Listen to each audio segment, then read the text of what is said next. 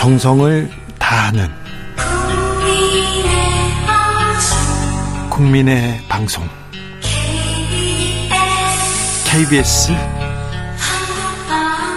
주진우 라이브. 그냥 그렇다고요.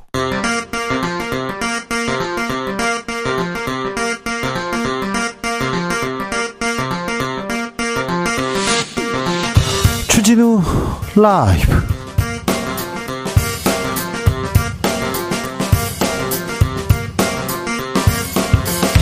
2023년 7월 21일 금요일입니다. 안녕하십니까. 주진우입니다.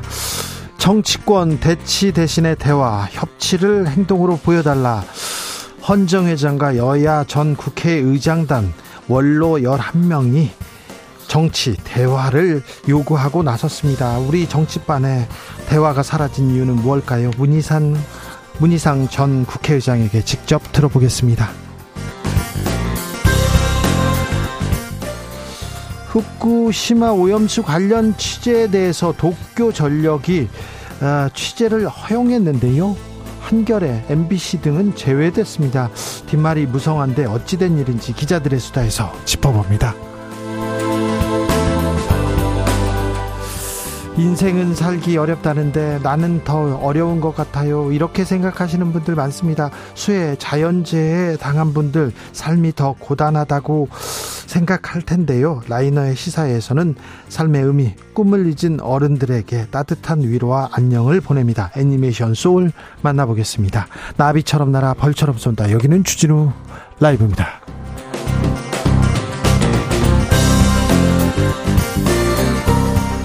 오늘도 자중차에 겸손하고 진정성 있게 여러분과 함께 하겠습니다.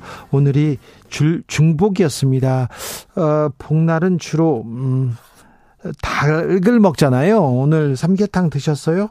어, 치킨 드셨어요? 오늘 뭐 드셨습니까?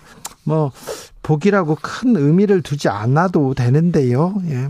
맛있는 사람 맛있게 먹으려면요. 좋은 사람들과 좋은 얘기 하면서 이렇게 먹으면 뭐든지 0칼로리 건강에도 좋다고 합니다. 자, 여러분을 어, 따뜻하게 만드는 닭고기 스프 있습니까? 여러분의 보양식 있으면 이렇게 말해 주세요. 어, 이것보다 더 좋은 게 없어요. 여름철 지금 먹으면 좋아요 하는 나의 힐링 푸드, 소울 푸드 알려 주십시오. 샵 9730 짧은 문자 50원, 긴 문자는 100원이고요.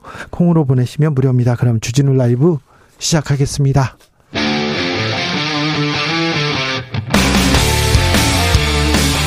탐사보도 외길 인생 20년. 주 기자가 제일 싫어하는 것은?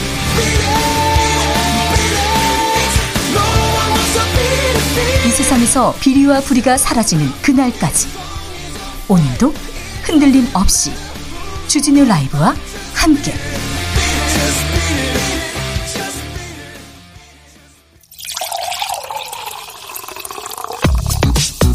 진짜 중요한 뉴스만 쭉 뽑아냈습니다. 주스. 정상근 기자 어서 오세요. 안녕하십니까. 인재였습니다. 인재. 오송 참사 관련해서 조사를 하고 있는데요. 경찰이 출동하지도 않았습니다. 그런데 허위로 출동했다고 했어요. 네, 국무조정실은 오늘 폭우로 인한 다수의 인명 피해가 발생한 오송 궁평 제2 지하차도 참사 관련해서 경찰관 6명을 검찰에 수사 의뢰했습니다. 어, 국무조정실은 그동안의 감찰 조사 과정에서 경찰의 범죄 혐의를 발견했다라며 신속하고 공정한 수사가 필요하다라고 말했습니다. 어, 국조실은 112 신고 사건 처리 과정에서 경찰의 중대한 과오를 발견했다라고 밝혔습니다. 경찰이 궁평 지하차도 사고가 발생하기 전 두 차례 이 지하차도 긴급 통제를 요청하는 112 신고를 접수했음에도 출동하지 않았을 뿐 아니라 출동했다고 허위 보고를 했다라고 밝혔습니다. 이 국무조정실은 경찰이 경찰관을 수사하면 그 결과에 대해 신뢰를 얻기 어렵다며 검찰의 수사를 의뢰한다라고 밝혔습니다. 충북 그리고 이 자치단체는 뭐 하고 있었는지도 명확하게 밝혀야 됩니다. 잘못한 사람들은 다 처벌하고 다시는 이런 일이 없, 없도록 해야 됩니다. 네. 그리고요 함부로 말한 사람들 있지 않습니까? 국민들 억장 무너지, 무너지게 한 사람들 그 사람들한테도 어떻게 어떻게 징계하는지 어떤 처벌이 내려지는지 좀 지켜보겠습니다. 아, 학교에서 숨진 교사에 대한 추모 이어지고 있는데요. 이주호 교육부 장관. 아, 학생 인권 강조해서 교실이 붕괴됐다고 진단했습니다. 네, 이주호 부총리 겸 교육부 장관은 오늘 한국교원단체 총연합회에서 현장 교원들과 간담회를 열고 학생의 인권이 과도하게 강조되는 제도와 문화 때문에 교사의 정당한 교육 활동이 위축되고 있다라며 학생 인권 조례를 정비하겠다라는 뜻을 밝혔습니다. 그런데 학생의 인권은 과도하게 과도하게 존중받아야죠. 존중해야죠, 인권은. 그런데 선생님의 인권도 과도하게 인정받아야죠. 인권을 강조해야 됩니다. 학생 인권과 선생님 인권이 다른 문제가 아닙니다. 배치되는 문제가 아니에요. 서로 선생님이 잘못했다, 학생이 잘못했다, 이럴 일이 아니라 효과적인 시스템을 이렇게 얘기해야 되는데, 무슨, 뭐, 전 정권 때 지난 진보 교육감이 학생 인권 강조했다. 이거는 문제가 있습니다. 자체 조사 잘 해서 뭐가 문제인지 어떻게 바꿀 수 있는지 그런 조사에 나서야 될 거 아닙니까? 네, 어, 교육부는 이 젊은 교사의 사망 사건이 학교 현장에서 발생했고 진상 규명을 요구하는 목소리가 크다는 점을 고려해서 교육부와 서울시 교육청이 함께 조사에 나선다라고 밝혔습니다. 네. 아, 또한 다른 교사들이 학교 현장에서 겪은 이 학부모 갑질 등의 피해 사례도 분석하기로 했다라고 밝혔습니다. 무저 무저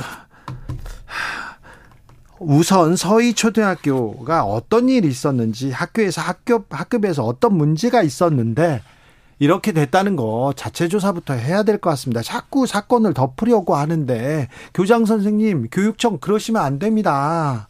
학교 청 함구령 내릴 때가 아닙니다. 애도도 못하게 한다. 이거 잘못된 거 잘못된 것 같습니다. 고인 고인이 학부모 민원으로 괴로워했다는 얘기가 있었지 않습니까?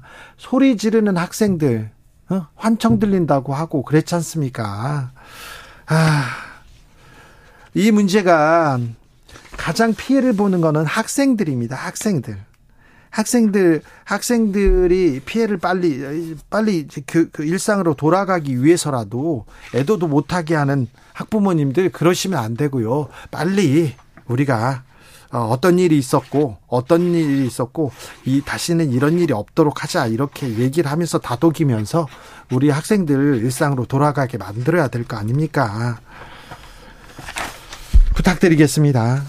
통일부 장관 청문회가 열리고 있습니다. 네, 오늘 국회에서 열린 외교통일위원회의 김영호 통일부 장관 후보자 인사청문회가 이 김영호 후보자의 자료 제출 부실 논란을 두고 여야가 신경전을 벌인 끝에 개회 1시간여 만에 파행됐다가 지금 다시 진행되고 있습니다. 기본적인 자료 제출을 안 한다. 민주당에서는 자료 봉쇄 수준이다. 이렇게 얘기하더라고요. 네, 민주당 간사인 이용선 의원은 자료에 대한 협조가 지나칠 정도로 안 되고 있다라면서 특히 재산 형성 과정과 유튜브 계정 폐쇄 문제와 관련된 자료 제출이 부실하다라고 지적했습니다. 통일부 장 장관입니다. 통일 문제에 대해서 여러 얘기를 유튜브에다가 해놨거든요. 그 내용을 가지고 검증도 해야 될 텐데 잘 안 되고 있습니다. 네. 국민의힘에서는 뭐라고 합니까? 네, 국민의힘은 과거 민주당 정권 때는 더했다라고 주장하고 있습니다. 이 국민의힘 간사인 김석기 의원은 이 김영호 후보자의 자료 제출이 권영세 장관 때와 비교해서 1.9배, 어, 문재인 정부 때 이인영 장관 때보다 2.5배 많다고 주장했습니다. 자, 과거 정권 때보다 더하다 이 얘기 계속 나오고 있는데요. 아무튼 통일부 장관의 통일관에 대해서는 좀 검증해야죠. 인사청문회에서 해야죠. 자료는 내야 될 텐데 이 얘기 계속됩니다. 국회 윤리위원회가 김남국 의원에 대한 제명 권고했습니다. 네, 국회 윤리심사 자문위원회는 어제 가상자산 보유 논란으로 민주당을 탈당한 김남국 의원에 대한 심사 결과 이 최고 징계수위인 의원직 제명을 국회 윤리특별위원회에 권고하기로 했다라고 밝혔습니다. 왜요? 어, 자문위원회 유재풍 위원장은 전체적으로 소명이 성실하지 못했다라고 말했습니다. 소명이 성실하지 못했다고 합니다. 김남국 의원은요? 네, 김남국 의원은 오늘 윤리심사자문위원회 심사 결과에 대해 유감이라는 입장을 밝혔습니다. 이 국민께 심려를 끼쳐 죄송하다라면서도 윤리심사자문위원회의 심사는 객관적이고 공정한 기준이 형평에 맞게 적용된 것인지 의문스럽다라고 말했습니다. 코인을 보유한 의원들이 더 있다고요? 네, 유재풍 위원장은 국회법 개정에 따른 국회의원 가상자산 등록과 관련해 299명 의원 모두가 보유, 보유 거래 내역을 자문위에 제출했으며 어, 이중 총 11명이 가상자산을 보유를 하고 있다고 신고했다고 밝혔습니다. 다만 이들 중 동의하는 사람만 그 내역을 공개하기로 했다라고 밝혔습니다. 남양주에서 모녀가 살해당하는 사건이 발생했습니다. 네, 경기 남양주 남부경찰서는 오늘 오전 충청남도 보령시에서 50대 남성을 살인 혐의로 체포했다고 밝혔습니다. 이 남성은 어젯밤 10시쯤 이 30대 여성과 이 여성의 모친 60대 여성을 흉기로 살해하고 도주했습니다. 이 남성과 30대 여성은 동거를 한 것으로 전해졌는데요. 경찰은 신고의 신변이 위험한 것 같다는 30대 여성의 지인 신고를 받고 출동했습니다만 현장에 도착했을 때는 이미 범행이 벌어진 뒤였습니다. 이 남성은 범행 후 이 30대 여성의 5살 아들이 다니는 어린이집으로 가서 아이를 납치 하기도 했습니다. 어, 이후 경찰이 체포했는데요. 다행히 아이의 건강 상태는 양호한 것으로 파악됐습니다. 신림역에서 흉기 사건이 벌어졌네요. 네, 서울 신림역 인근에서 칼부림 사건이 발생해 한 명이 숨지고 세 명이 다쳤습니다. 오늘 오후 2시 50분쯤 관악구 신림역 4번 출구 인근에서 누군가 사람을 찌르고 도망간다는 신고가 접수가 됐는데요. 어, 경찰은 출동해서 피의자 한 명을 검거했고 자세한 범행 경위를 파악하고 있습니다. 간호사들의 탈의실을 불법 촬영한 병원 원장이 또 나왔네요, 또. 네, 간호사 탈의실에 휴대전화를 설치해서 여성 직원들의 탈의 모습을 불법 촬영한 개인병원 원장이 오늘 구속됐습니다. 충남 천안서북경찰서는 성폭력 범죄 처벌 등에 관한 특례법 위반 혐의로 50대 병원장을 검찰에 송치했습니다. 어, 이 원장은 지난 4월에서 5월 세 차례에 걸쳐서 자신의 병원 간호사 탈의실에 휴대전화를 숨겨서 촬영을 했다고 합니다. 어, 범행은 이 원장이 탈의실에서 휴대전화를 들고 나오는 것을 발견한 피해 직원의 신고로 발각이 됐습니다. 어, 경찰이 포렌식을 통해서 관련 촬영물을 확보했습니다. 네. 알겠, 알겠어요. 주스 정상근 기자 함께했습니다. 감사합니다. 고맙습니다. 중복입니다. 오늘 뭐 드셨어요? 더운데 건강 챙기기 위해서 뭐 드시고 계십니까? 나만의 보양식 여쭤봤습니다. 7530님, 주 기자님 오늘 목소리 기운이 없어 보여요. 복날 식사 좀 잘 챙기세요. 얘기하는데 제가 좀 아파요. 네. 아, 더 힘내서 열심히 하겠습니다. 7678님, 은퇴한 남편이 오늘 점심에 중복 보양식으로 아귀찜 도전해가지고요. 휴가 중인 딸과 만나게 먹었습니다. 와. 아우, 아버지, 멋쟁이시네요. 훌륭하십니다. 네. 존경의 박수 보내겠습니다. 3123님, 닭고기만큼 양질의 단백질을 뜨겁지 않고 시원하게 먹을 수 있는 방구밥. 바로, 콩국수입니다. 진하고 고소한 국물 들이키면서 시원하게 면치기 하면 속도 든든하고 더위도 잊을 수 있습니다. 얘기하는데 아우 콩국수 좋죠. 아주 좋아하는 편은 아닌데 그래도 여름에 한두 번씩은 먹어야 되는데 아직 저는 콩국수를 시작을 못했습니다. 아, 줄이 너무 길어가지고요. 네. 이재성님, 한옥 텐마루에 앉아가지고 부채질하면서 먹는 수박 화채 최고입니다. 아, 이거 텐마루에서 수박 화채라. 어이구 이거 좋다. 먹고 싶다. 예. 3143님. 임실군 오수면 둔덕마을 무더위 쉼터 경로당에서요. 오늘 점심으로 어르신들과 백반 먹었습니다. 아, 돼지고기 주물러 가고요. 더워서 못 나가고 어르신들과 함께 먹는 점심 아주 좋았습니다. 임실 오수 아, 네.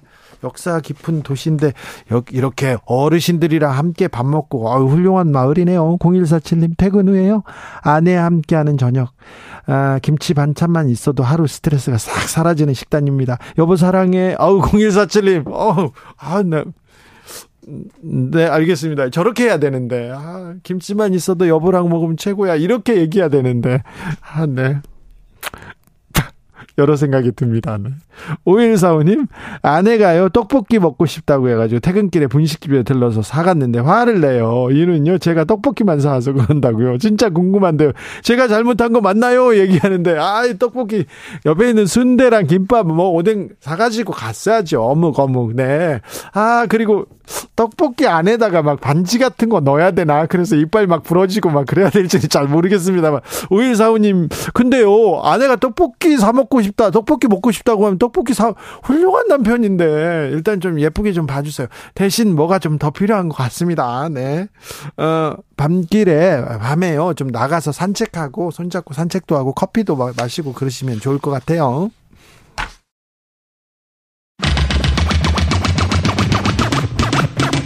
주진우 라이브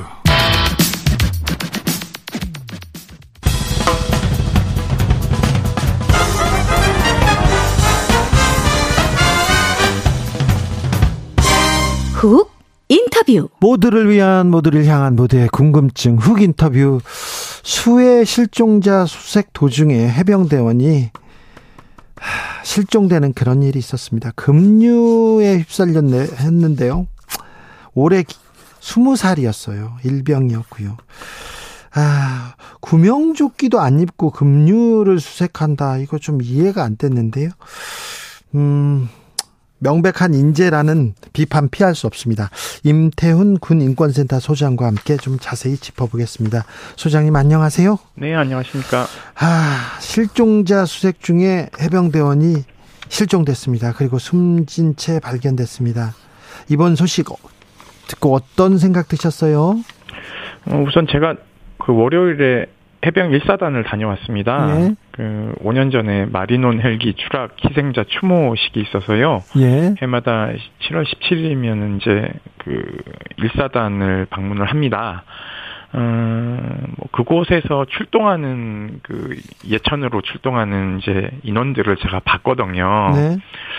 그래서 보면서 어 참 짠한 마음이 들더라고요. 왜냐면은 무더위에 에어컨도 없는 군용 트럭을 타고 이제 수해복구 지원 현장을 가야 되니까요. 그래서 고맙기도 하고 또 무탈하길 빌었는데 이런 사건이 벌어지니까 사실은 굉장히 이제 마음이 착잡하더라고요. 그리고 거기가 저희 고향 영주 바로 밑 밑에 있는 내성천이에요. 영주댐에서 물이 나와서 그리 흘러가는데 어린 시절 놀던 곳이기도 해서 네. 사실 물놀이 사고도 빈번히 일어나는 곳이기도 합니다. 그래서 집중호우가 발생하게 되면 거기가 모래 사장처럼 돼 있어서 푹 들어가요. 깊이가 깊어 보이지 않을 수도 있는 곳도 그런 공간에 구명조끼 없이 내보냈다는 게 저는 좀 이해가 안 되고요. 뭐 언론 보도도 보셨겠지만 그 수색에 적합한 인원도 아닌 포병을 뭐 이렇게 4인 1조 형태로 이렇게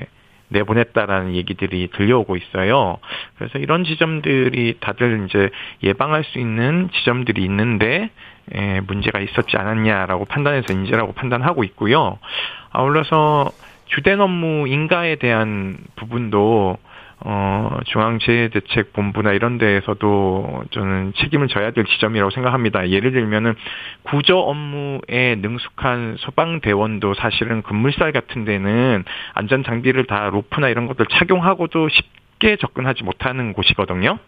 그런데, 어, 하물며 그 수색에 적합한 병과도 아닌 포병을 그곳에 구명조끼 없이 어, 들어가게 했다는 것은 우리 그 피해 그 실종 병사 그 사망한 병사의 아버님이 이건 살인이다 뭐 이런 얘기를 하신 것을 방송에서 다들 들으셨을 겁니다. 이런 것에 대한 책임을 지는 정치인 뭐 이런 것이 없어서 더 안타깝기도 하고요. 수해 복구 현장을 보면요. 네. 아, 텔레비전으로 보고 취재 나가서 보면요. 급류 그리고 또천 어, 그런 부분에요. 병사들이 손에 손을 잡고 이렇게 걸어가요. 그러다가 보이지도 않는데 거기에다가 뭐, 뭐, 어, 뭐 철제물 같은데 다칠 수도 있을 것 같고, 금리에, 어, 휘말릴 수도 있을 것 같다. 그런 걱정됐는데 왜 이렇게 비가 오거나 문제가 생기면 장병들이 나가서 그것도 온몸으로 이걸 뭐 온몸으로 이 그 복구에 나서야 되는지 좀 이해가 안 갑니다. 아, 그거는 제가 설명을 드리겠습니다. 어, 우리 재난안전관리 기본법하고요. 어, 국방재난관리훈령이라는 게 있어요. 그래서 국방부 장관이 재난 신속 대응 부대를 지정을 합니다. 그래서 법령에 따라서 소방청이나 이런 곳에서 어, 대응 부대에다가 작전 임무 수행의 범위, 그 지장이 없는 범위 내에서 지원을 하도록 되어 있어요. 그러니까 사실은 이제 이게 재난 문제가 안보 문제하고도 겹치는 지점이 있거든요. 그래서 출동을 하게 되는데 이 같은 경우에도 사실상 안전에 만전을 기해야 되는데 그렇게 하지 않는 것은 문제가 있고요. 어, 저는 이게 이제 이런 그 재난 신속 대응 부대를 운영하는 데 있어서 과연 숙달된 어떤 형태의 인원들이 가는지에 대한 부분도 이번에 점검할 필요가 있다고 보는데요. 다만 이제 문제가 되는 것은 포병이 왜 갔는가에 대한 의구심은 계속적으로 어, 따라나는 의문이긴 합니다. 형우남님께서 진짜 말도 안 됩니다. 아무리 해병대라고 해도 구명조끼도 없이 손에 손 잡으면 다 해결됩니까? 홍승표님 장갑차도 물살이 세서 철수했다는데 구명조끼나 안전줄도 없이 애들을 밀어 넣나요? 스피커님 아버지도 소방관이었는데 얼마나 부모님은 황망할까요? 얘기합니다. 자, 이거 명, 명백하게 어, 지휘부의 책임인 것 같습니다. 국방부는 뭐라고 합니까? 해병대는 뭐라고 합니까? 그러니까 국방부는 이제 본인들의 책임을 지지 않기 위해서 사실은 해병대에 다 전가하고 있는 상황이고요. 어, 그리고 총리도 사실상 7월 15일 날 이게 병력 동원하라고 지시를 했습니다. 그러니까 사실은 국무총리께서 책임을 지셔야 될 지점이 저는 있다고 보고 있고요. 어, 다만 이제 그것에 대한 것은 면밀하게 살펴봐야 되는데요. 어, 사고가 있 있기 전날인지 그날인지는 모르겠으나 좀 확인해 봐야 되는데 어, 사단장이 현장을 방문해서 해당 포병 음, 그 부대를 질책했다는 얘기가 있어요. 그래서 이 부분도 사실은 뭐 이게 그 과도한 실적 내기의 일환이었다면 어, 그 해병대 1사단장은 지휘 책임에서 자유롭지 않다. 보직 해임으로 끝날 문제가 아니다. 저는 그렇게 보고 있고요. 어, 저는 명백히 어, 이 수해 그 재난 신속 부대의 작전이 실패했다. 라고 생각을 하고 있습니다. 그렇기 때문에 이것에 대한 법적, 어, 도덕적 책임은 어, 반드시 져야 된다라고 생각을 하고 있습니다. 속보 말씀드리겠습니다. 경북 예천에서 실종자 한 명이 숨진 채 발견됐습니다. 남은 실종자는 두 명입니다. 아, 실종자 한 명이 숨진 채 발견됐다는 말씀 드립니다. 음, 항상 이렇게 재난이 발생하면요. 군인이 출동합니다. 군인이 출동하는데 그러면서도 여기에서 사고가 나고 실 이렇게 또 여기에서도 희생을 받습니다. 이번 사건의 핵심, 이번 사고의 핵심은 뭐라고 생각합니까? 어, 저는 병사들을 아직까지 소모품으로 보는 우리 군 당국의 문제점 그리고 어 정부의 인식에 문제점이 있다고 보고 있습니다. 네. 아 만약에 그곳에 어 영관급 장교나 어, 장성급 장교가 가서 어, 그러한 행위를 한다면은 안전 장구를 다 갖추지 않는 것에 대해서 문제 제기를 누군가는 하겠죠. 안 할 수 없죠. 네, 그렇죠. 그러니까 사실은 그 우리가 출동해서 대민 지원이나 이런 재난 신속 부대를 대응하는 걸 보면요. 장화 신고 삽들고 다니는 게 끝입니다. 그래요. 네, 사실은 안전모도 착용을 시켜야 되고요. 왜냐하면은 어, 수해가 난 지역은 집안이 약하기도 하고요. 건물이 붕괴될 수도 있기 때문에 그러한 이제 부상이나 이런 것들에 대해서 최소화해야 되는 게 있는데 사실 장화 같은 경우에는 굉장히 뭐그 흉기로 될 수 있는 지점들에 찔릴 가능성도 그럼요. 바위나 이게 철제 매우 취약해 가지고요. 장화 그렇죠. 신고 다리 다치는 사람들 많아요. 네, 그렇기 때문에 안전화를 구비해야 되는데요. 사실은 병사들 소모품 취급하니까 그런 예산은 편성하지 않았겠죠. 그러니까 병사들 귀한지를 아직 모른다라는 것이 저는 여전히 병역 내에 인권 문제가 네, 네. 어, 사각지대로 놓여 있지 않는가라는 것이 여실히 드러났고요. 핸드폰을 사용하니까 군대 많이 좋아졌다라고 얘기를 하고 월급도 많이 올라가서 좋다라고 하지만 여전히 이런 것에서 장병들이 본인의 생명을 걸어야 하는 안전하지 않은 군대라는 것이 이번에 입증됐기 때문에 네. 지금 현재 병력이 투입된 인원들의 부모님들은 굉장히 노심초사를 하고 있다는 아, 그럼요. 걱정되죠. 아셔야 되고요. 네. 저는 건강한 모습으로 자식을 온전한 모습으로 돌려주는 것도 국가의 책무라고 생각을 하고 있습니다. 예. 이것을 망각한 군대가 과연 적을 향해서 어, 싸워서 이길 수 있을까에 대해서 저는 이번에 되물어야 된다고 생각하고 네. 있습니다. 박은학님께서 군인은 소모품이 아닌 인간입니다. 이건 상부 관리자의 무리한 성과, 욕심 말고는 설명이 안 됩니다. 사수님께서 아들 군대 보낸 부모들 밤잠 못 자겠습니다. 그러니까요, 밤잠 못 자요. 너무 가슴이 아파가지고 내 아이를 잃은 것처럼 슬퍼하는 그런 사람들 많이 있습니다. 유민정님께서는요, 이렇게 누군가가 죽어야만 바뀌어진 지원지는 겁니까? 다 알고 있는 부분인데 왜 바꿀 생각을 안 하고 아니라기만 할까요? 이번 사건 이후에도 바뀌는 게 있을까요? 그러니까요. 대민 지원이라고 하지만 홍수 피해 지원이라고 하지만 매우 위험한 일이었어요. 사람이 죽었지 않습니까? 근데 이런 일이 한두 번이 아니었는데 바꿔야 될 텐데 바꿀 수 있을까요, 소장님? 어, 바꿔 나가야 되죠. 바꿔 나가지 않으면 지금 의무 복무 제도를 채택, 징병제를 채택하고 있는, 있는 우리나라에서는요, 이런 사고가 매일 벌어질 수밖에 없습니다. 사실은 다들 잘 몰라서 그러시는데요. 1년에 그러니까 우리가 365일로 나누면 3일에 한 목골로 군인이 죽어요. 아유.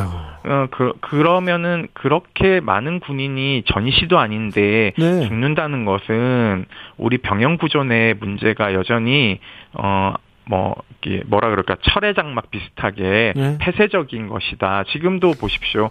어, 정보들이 차단되고 있지 않습니까? 네. 그러니까 여러 제보들이 저희들한테 들어오고 있지만, 어, 그런 것들을 계속 군에서 차단하고 있고 그렇다면 그것은 무언가를 숨기려고 하고 있다. 그렇죠. 네. 아, 저는 이것이 가장 큰 문제다라고 생각하죠. 그렇게 감추면 감출수록 네. 옆으로 덧나고 문제가 생긴다는 것을 여러 사건을 통해서 우리가 교훈을 얻어, 얻어야 됨에도 불구하고 계속적으로 폐쇄적으로 어, 운영되고 있는 군의 문제점들이 이번에 어, 재해 안전 대책에서 그대로 여실히 드러났다라고 보시면 될 것 같습니다. 특진 시켜주면 뭐 합니까? 아, 1계급 특진하면 뭐 합니까? 손장 주면 뭐 합니까? 건강하게 있다가 건강하게 돌려보내야지요.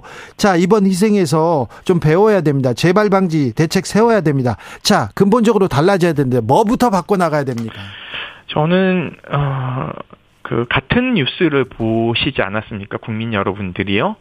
그 병사들이 투입됐을 때 다들 조마조마하지 않았나요? 아, 그러니까요. 예, 그러면은 그것을 홍보 영상이라고 굉장히 언론에다가 많이 선전을 했을 거예요 군에서. 아니 그 뉴스 보면 나와요 군인들이 네. 이렇게 손잡고 지나가는 게 네. 그 저거 괜찮겠나 걱정이 됩니다 저는. 그러니까 물론 군이 그렇게 열심히 하고 있다는 것을 국민들에게 알리는 것도 저는 중요한 업무라고 생각을 하고 있습니다. 그것만큼 중요한 건 또 그들의 생명이기도 하거든요. 그렇다면 그걸 본 국방부 장관, 그걸 본 총리, 대통령은 어떤 생각을 해야 될까요? 어제 부랴부랴 여론이 너무 나빠지니까 총리께서 내려가신 것 같아요. 저는 이게 총리가 내려가서 될 문제인가라는 생각을 하고 있습니다. 국군 최고 통수권자인 윤석열 대통령이 사고가 지금 이렇게 발생해서 자기 부하가 죽었는데 남의 나라 잠수함 타고 거기서 사진 찍는 게 저는 더 중요하지 않다라고 생각하거든요. 예. 그것도 중요하면 이것도 내려가셔서 유가족들을 손잡아주고 같이 우는 모습을 보여주셔야 되는데 그런 모습을 찾아볼 수 없어서 저는 네. 참큰 걱정입니다. 참 우리의 정말 아들 같은 아들 같은 장병을 잃었습니다. 누가 잘못했는지 뭐부터 잘못했는지 바꿔야 됩니다. 그리고 다시는 이런 일이 없도록 만들어야 됩니다. 임태훈 군인권센터 소장이었습니다. 말씀 감사합니다. 네, 고맙습니다. 속보 말씀드리겠습니다. 잔고 증명서를 위조한 혐의로 어, 그 재판에 붙여졌던 윤석열 대통령의 장모 항소가 기각돼서 법정 구속됐습니다. 윤석열 대통령의 장모 잔고 위정 잔고 증명서 위조 혐의로 법정 구속됐습니다. 아, 교통정보센터 다녀오겠습니다. 김민희 씨.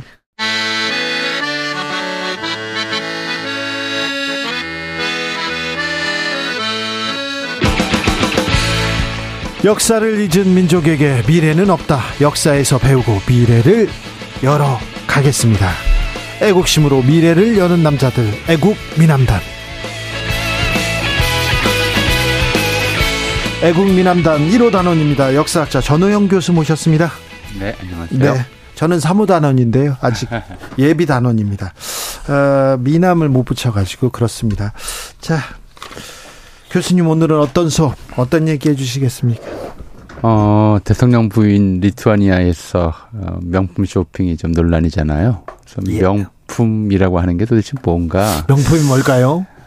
어, 역사적으로도 명품이 나오고 그랬습니까? 아니요, 사실 그 말을 그 말이 네. 일반적으로 쓰인 지 얼마 안 됐어요. 그러니까요. 90년대 중반 이후 그러니까 우리가 절대 빈곤선을 넘어선 직후부터 쓰이기 시작한 말이거든요. 네. 말 뜻을 그대로 풀면 유명한 상품 네. 이 정도에 불과하잖아요. 유명한 상품 그렇죠. 예 그런데 이게 그 전까지 쓰이던 사치품이라는 그렇죠. 말에 옛날에는 사치품이라고 예, 했어요. 그리고 그래서. 아이고 옛날에 뭐 복부인이다, 뭐 부자들 사치한다 그런 얘기했었잖아요. 사치란 말은 굉장히 오래된 말이고 예, 예. 또 이제 어 전두환 정권 때까지도 이 사치품 소비에 대해서는 특별 소비세라는 게 붙었었는데 예. 납득이 안 되는 좀 항목들이 있었죠. 예를 예. 들어서 어, 맥주에도 특별 소비세가 붙었잖아요. 아, 예. 그래서 이 맥주가 생산 원가가 소주보다 비싸지도 않은데 네. 맥주 마시면 좀 귀족 같은 분위기도 나고 그렇죠. 그랬었는데 일단 사치라고 하는 것에 사는 네. 좀 과시형 소비를 사라고 그래요. 네. 그러니까 자기를 드러내기 위해서. 예. 그다음에 치는 여러 사람이 쓸 걸 혼자 쓰는 걸 치라고 그래요. 아, 그렇고 치부한다. 아니요, 그 치부랑은 달라요. 아, 사치할 때 진짜 네. 사람 인자에다 마늘 따자를 써서 그러네요. 여, 예, 여러 사람이 쓸 걸 혼자 다 쓴다라고 하는 거죠. 그러니까 이 사치라는 것이 기독교에서 말하는 7대 죄악 중에서 예. 사는 탐욕에 해당, 저 어, 교만에 해당하고 예. 치는 탐욕에 해당해요. 네. 그래서 사치라고 하는 것 자체가 죄로 옛날부터 예. 죄악으로 취급됐어요. 그러니까 사치품 소비한다 또는 사치한다 그러면 뭔가 죄 짓는 것 같고 예. 양심의 가책을 느끼게 되고 예.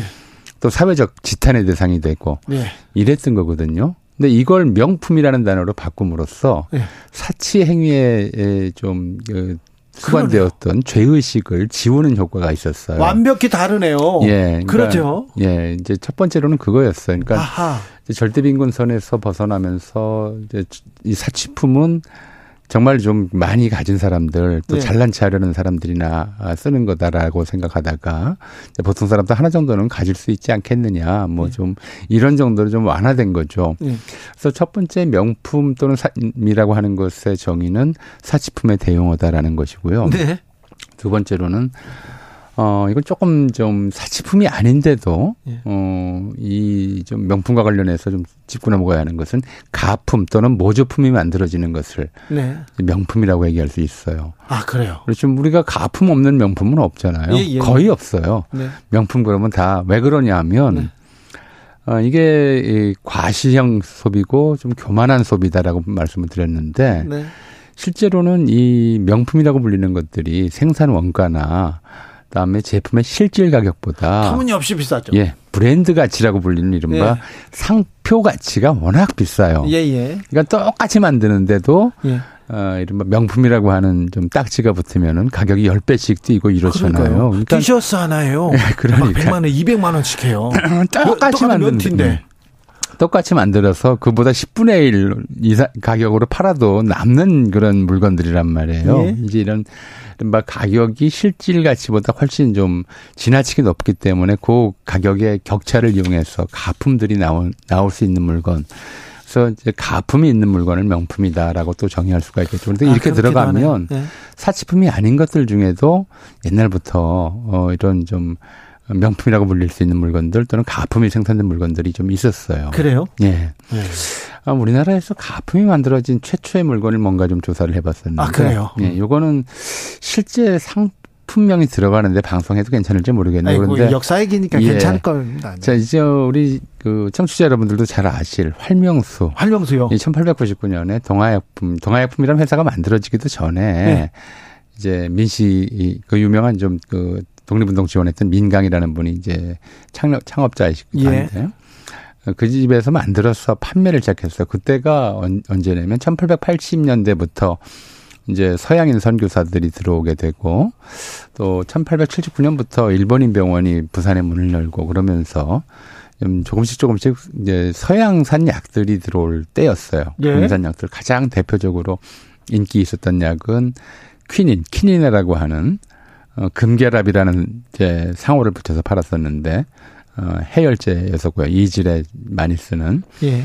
그래서 그거 쓰면 열이 내려간다고 그래서 뭐, 어, 열 나면 아이들한테도 이제 그렇게 먹이기까지 했었고 그런 좀 위험한 일이었었는데 예. 그런 일이 있었고 하는데 그렇게 들어오면서 이제 신약을 개발하려고 하는 서양약과 우리 전통약제를 좀 섞어서 신약을 개발하려고 하는 시도가 한의사들 사이에서 그때부터 있었군요. 예, 뭐 1800년 후대 1890년대 네. 말에 그렇게 개발한 약이 활명수였어요. 뭐좀 많이들 한국인들 치고 이거 안 드셔본 분들이 별로 아유, 없을 것 같은데. 먹었죠. 어렸을 때도 먹고 예. 지금도 먹습니다.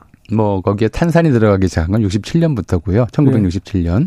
처음엔 탄산 없이 한약재와 양약재를 섞어서 만들었었는데 이게 그 소화제로서는 꽤나 이제 효능이 있으니까 예. 어, 비슷한 상품들이 나오기 시작해요. 네.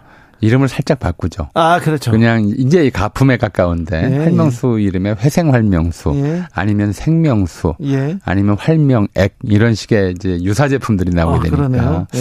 어, 우리가 어, 광고를 보면 가끔씩 그런 거 나와요. 유사품에 주의하세요 하는 거. 예, 예. 유사품이라고 하는 것이 그런 거잖아요. 네. 그래서 이제 가품 또는 모제품에 가까운데 이걸 막기 위해서 어, 이제 지금 남아 있는 상표로서는 가장 오래된 이제 부채표를 어, 이 동화약품에서 등록하죠. 그래서 네. 활명수는 부채표만 진짜입니다라고 음. 광고하는 것이 이제 첫 번째 사례였던 것 같고요. 어, 1920년대에는 이제 대륙고무에서 만드는 당시 이제 대한제국 시대 외무 대신을 했던 이하영이라는 사람이 이제 일제강점기에 세운 회사인데 공장인데 고무신 만드는 데였어요. 여기가 고무신 중에서는 제일 좀 좋, 품질이 좋다고 해서 네. 팔렸는데 품질 좀 고무신 다른 지역에서 이제 대승 고무를 만들어 놓고 이번엔 또 상표를 모방했어요. 네. 그렇게 해서 팔, 팔다가 상표법 위반으로 이제 걸리기도 했었고요. 아, 그래요? 1930년대 초에는 똑같은 고무신인데 어, 거북신표, 겨북선 표 고무신이라고 이건 굉장히 좀 이름 지을 때 어, 생각을 많이 한 거죠. 왜냐하면 일제강점기에 이순신이나 거북선 같은 말을 함부로 쓸 수가 없었어요. 아, 예. 근데 고무신의 거북선이라는 이름을 달 만큼. 예. 그래서 뭐, 전에도 그런 얘기 한번 나왔었지만, 일제강점기 한국인들 다 친일파였다고 하는데 절대로 아니에요. 예. 예. 어, 이 거북선이나 이순신이라는 이름에 열광했었거든요. 아, 그래요? 예, 그래서 거북선표 고무신을 만들었는데, 이게 우리나라에서 최초로 바닥에 타이어처럼 이제 홈을 낸, 예. 그래서 미끄러짐을 방지한 그런 아, 고무신이었어요. 아, 네. 획기적인 기술. 이게 획기, 획기적이었죠. 예. 그러니까 이게 잘 팔리니까 예. 가짜 거북선표 고무신들이 이제 돌아다니기 시작해요. 예. 그것도 이제 어, 어떻게 보면은 우리나라 국산 명품이라고 할 수 있겠죠. 네. 또 하나 좀 기억하고 싶은 일, 기억해 둘 필요가 있다고 있겠다 싶은 일은 안톤 프레상이라고 하는 프랑스인이 있었어요. 안톤 프레상이요? 예, 1900년에 프랑스에서 파리 만국박람회가 열렸고 네.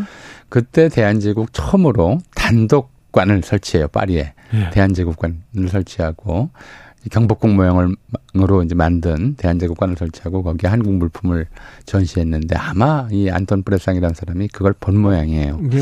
그리고 새로운 나라다라고 생각해서 자기 형인 폴 프레상하고 같이 1901년 가을에 서울에 와요. 어. 뻘프레상은 좀 일찍 죽, 죽었던 것 같고요. 이 사람은 와가지고 처음엔 뭘 하냐면은 어, 땔감 장수를 해요. 여기 와서요? 예. 그러니까 그 당시 유럽인들이 한국에 오면 주로 이제 한국 특산물을 거래하는 정도의 관심을 가지고 있었고 자국과 한국 사이의 무역을 뭘 할 것인가 이런 걸 관심을 가졌었는데 이 사람은 서울에 와서 보니까 서울에서 가장 많이 거래되는 게 뭔가를 본 거예요.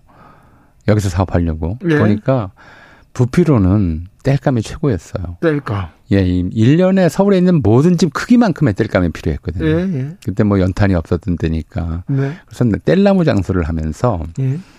어, 이제, 이, 아, 이것도 특권이 필요한 거거든요. 예. 권리를 얻을 수, 그, 얻어야 되는데, 프랑스 공사 당시 플라, 어, 프랑, 어, 프랭땅이라고 하는 이제 사람이 프랑스 공사였었는데, 이 사람이 이제 파리 만국박람회 대한제국관 만드는데 도움을 줬으니까 우리 프랑스인한테 이저 땔감 거래 정도의 특권을 주, 주, 줘야 되지 않겠느냐 그래서 정부로부터 특권을 얻어요. 네. 그래서 땔감 장수라는데 원래도 한국인들 사이에도 땔감 장수가 있었을 거 아니에요. 뭐 많이 그냥 뭐 허가 없이 막 팔았을 거 아니에요. 예, 경쟁해야 되니까. 네. 그러니까 이제 어 이게 이 사람의 또 하나의 좀 굉장히 중요한 뭐랄까요 기여라고 할까요? 아니면 한국 사회에 미친 영향이라고 해야 되겠는데 나중에 기록을 보면 화살통만 한 보온병을 들고서 거기에 커피를 가득 담아서는 무학재를 넘어오는 이제 나무장수, 도매상이니까, 네. 땔감 도매상이니까 나무장수들한테 커피를 한 잔씩 따라주면서, 어, 이렇게 얘기를 했더니 한국 이름을 불해상이라고 졌어요. 예.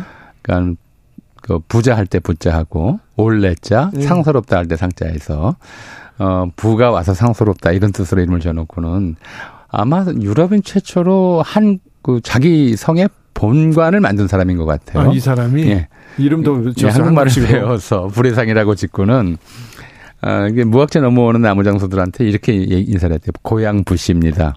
아하. 자기가 고향 부시입니다라고 이제 인사를 하고는 그 화살통만한 보온병에 담아놓은 커피를 한 잔씩 따라줬다고 그래요. 예. 이게 커피 대중화의 첫 번째 길이에요. 오. 아, 이게 첫 이게 공시 왕 공중에나 마시 에서나 마시던 커피를 나무 장수들이 마시게 된 거죠. 예. 그래서 이 당시에는 이 나무 장수들이 이 사람이 주는 음료가 커피가 예. 마셔봤는데 쓰기만 하고 처음엔 그랬으니까 처음엔 약이라고 생각하고 서양 약이라고 생각하고 마셨다고 그래요. 예. 그랬다가 일종의 인이 백인다고 그러죠. 예. 그 맛이 들려서 한 번씩 마셔보면 아, 예. 좋다 이렇게 해서 그렇죠. 그래서 양탕국이다라고 이제 불렀다고 하는데. 네. 그 당시 프레상하고 나무 거래를 둘러쓰고 경쟁하던 사람이 최순영이라는 사람이 있었어요. 예. 이 사람도 그래서 아, 그냥 그 전까지는 아무것도 안 주고 네. 나무만 사왔었는데 저쪽에서 커피 서비스를 하니까 우리도 뭔가 대접해야 되겠다 해서 막걸리를 한 사발씩 이제 줬다고 하는데 네. 아, 막걸리보다 커피가 훨씬 더 이렇게 사람들의 마음을 끌었던. 그래서 또 이제 네. 예, 서울 그 땔감 거리의 상당 부분을 독점할 만큼 큰 돈을 벌어서 나무장수로 어저 아시는 분들은 많이 아실 거예요. 좀 성북동에 가면 간송미술관이 있어요. 예. 간송미술관 건물이 프레상이 지은 자기 별장으로 지은 건물이에요. 아, 그렇습니까? 예. 프레상이 자기 별장으로 지어놓은 건물이고 서울에서 예, 어, 크게 성공을 해서 네. 별장도 짓고 돈을 많이 벌었었는데 네.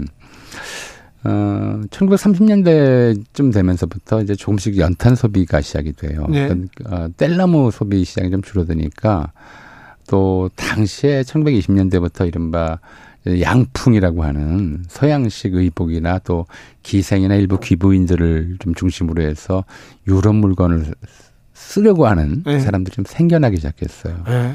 프랑스에서 화장품, 향수 이런 것들을 또 가방 이런 것들을 수입해서 파는 쪽으로 업종을 바꿔요. 30년대 1930년대 예, 예, 이미요. 예. 오. 아니 근데 사실은 뭐 로레알 총판 같은 경우는 1911년에 우리 서울에 들어와요. 화장품 로레알이요? 예. 오. 그 염색약 그거 특히. 예. 그 두발 염색제 판매로 유명했었죠. 로레알 아, 같은 데도. 그때도요? 예.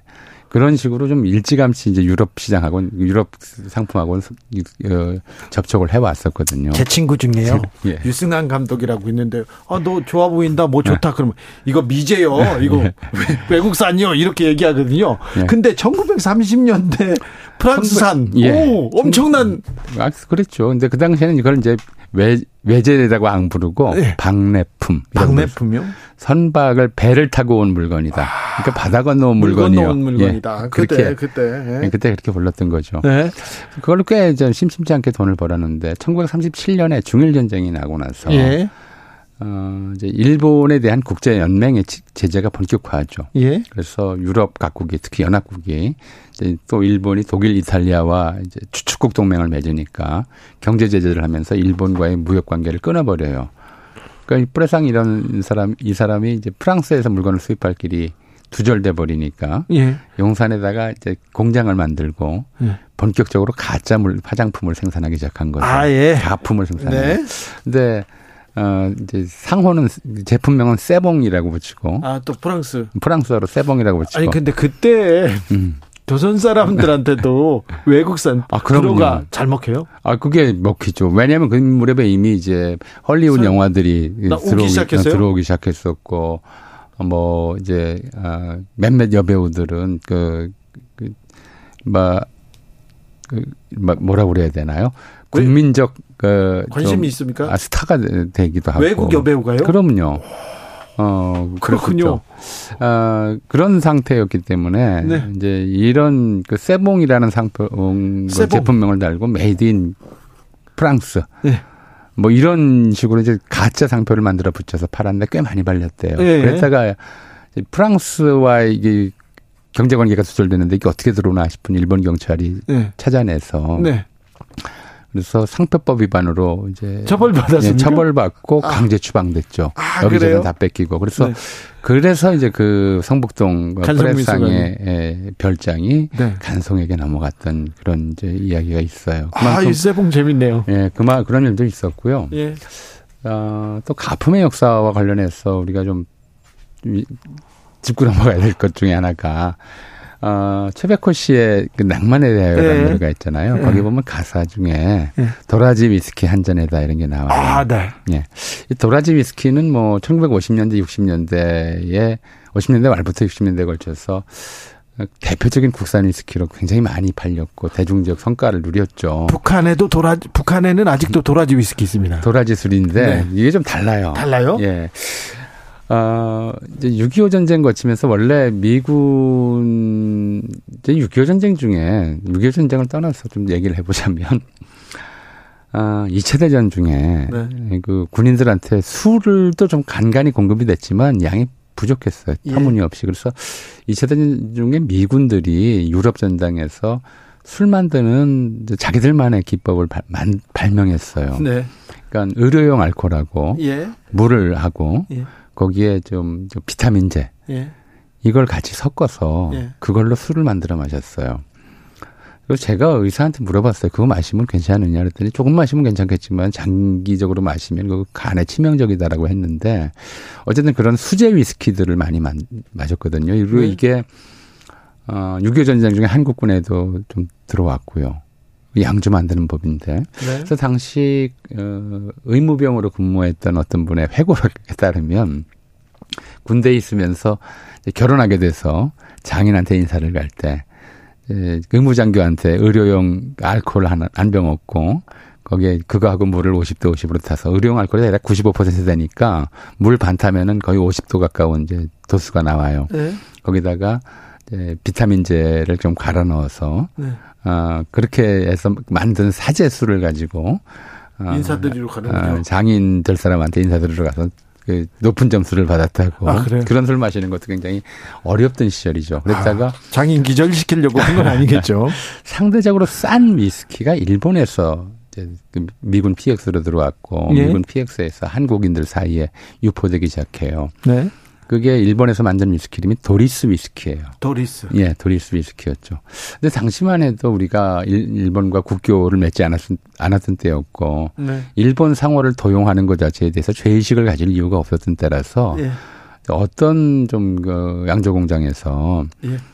도리스 위스키라는 상표를 붙여서 그냥 내놓은 거예요. 예, 도리스. 근데 날개도치들 팔렸죠. 아 그래요? 예. 일본 뭐 도리스 일본 도리스하고 뭐 맛도 별 차이가 없고 그러니까 그래요? 뭐 그냥 수입품인 줄 알고. 예, 예. 그러니까 일본 도리스 위스키의 가품이었던 셈이에요. 그러네요. 그랬다가 그냥 그 정부에서도 놔뒀어요 오랫동안. 예. 58년인가에 가서야 상표법 위반으로 네. 이게 이제 일본 상표를 도용했다고 하는데 이 상표 협정도 맺어지지 않은 상태여서 좀 애매한 좀 그런 처지였어요. 네. 근데 어쨌든 뭐 걸렸으니까 만들지 네. 말라고 하니까 그래서 토리스 위스키하고 좀 이름이 비슷하고 그러면서 토종이라는 느낌을 주는 이름으로 바꾼 것이 도라지 위스키였어요. 아, 도라지를 넣어가지고 담근 술하고는 전혀 상관이 없어. 전혀 다르죠. 그래요? 그래서 이북에 있는 도라, 도라지 술은 도라지로 만든, 도라지로 만든 거고요. 예. 지금 최백호 씨의 노래에 나오는 도라, 도라지 위스키는 바로 이 토리스 위스키의 개명작이었던 거죠. 아, 도리스하고 비슷한 예. 뭐가 있을까, 도라지? 예. 그래서 꽤 아. 오랫동안 네. 어, 대표적인 국산 위스키로 팔린 그런 적이 있었죠. 예. 근데, 어, 뭐, 이제, 그 다음에 아마 우리 주 기자님 기억하실지 모르겠지만 80년대쯤 됐어. 본격적인 명품 시대가 열리기 전에. 네. 어는 이제 젊은이들 사이에 예. 어, 나이키 운동화를 갖고 싶은 아, 그것도 그렇죠. 좀 이제 많아서 그렇죠. 예. 뭐 고무신에 그 로고 그려놓고 아, 이제 신고 다니고 나이키 운동화 이, 그냥 하얀 운동화 사가지고 그려놓고 나이스도 있고 막 그랬어요. 예, 이러던 일들이 꽤 많았죠. 예, 예. 뭐 지금도 비슷한 이름들 꽤 많잖아요. 예, 예. 어디 뭐좀 뭐 그런 말씀 드려서 좀 그렇습니다만은 뭐 재래시장 이런 데나 예. 좀 하다못해 남대문 시장 가도 얼핏 보기에는 그 외국 명품하고 비슷 흡사해 보이는 그런 문양을 달고 있는 제품들이 꽤 많이 보이죠. 그렇죠, 그렇죠. 예. 아, 그렇죠. 옛날에는, 옛날이라고 하면 안 되는데, 그래도 70년대, 80년대 막 그럴 때는 외, 외제, 밀수로 들어오든, 뭐 외국산이면 무조건 좋았잖아요. 그러다 한동안 우리나라 제품이 좋다, 국산 수비, 소비 막 얘기하다가 언제부턴가 명품 명품 합니다. 그게 이제 90년대 중반 이후부터 사실 제 기억에도 그래요. 2000년대 들어와서 저도 뭐 유명한 해외 명품 얘기를 어디서 처음 봤냐면 네. 제 개인적 경험입니다만은 아, 이 김정은의 형 김정남 있죠. 아, 예. 김정남 부인이 일본에 나타난 적이 있어요. 나타나 쇼핑하죠. 예, 예, 그래서 나타난 적이 있는데 그때 아, 뭐 프랑스제 모험 명품 가방을 들었다. 예. 그래서 그, 전 그때 그 이름을 처음 들었어요. 아하. 뭐 루이 뭐 네, 뭐라고 네, 하는 네, 그 네. 이름을 처음 들었는데 어, 나 그때까지만 해도 그 좀 문양이 남대문 시장이 굉장히 흔했던 문양인데 네. 어 저게 대단한 것보다 그러니까 대단한 건가 보다 이런 생각을 좀 한 적이 있었죠. 근데 지금은요. 음, 아주 그런 고가의 명품 광고를요, 네. 한국 연예인들이, 그것도 10대 연예인들이 막 합니다. 그렇죠. 그래서요, 지금은요, 10대들도 엄마 나 그거 사줘 이렇게 얘기한다. 그러니까 뭐 누가 얼마 전에 왔던 초등학생 딸이 네. 어, 뭐 신발 하나 사달는데 신발값이 100만 원이 넘더라. 네. 이런 얘기를 한 걸 들은 적이 있습니다. 아이고, 참. 네. 탄님께서 전우영 교수님 다방면으로요 많은 역사 훅 빨려듭니다. 존경합니다. 얘기했습니다. 오늘도 잘 들었습니다. 애국 미남단 역사학자 전우영 교수와 함께했습니다. 감사합니다. 네, 감사합니다.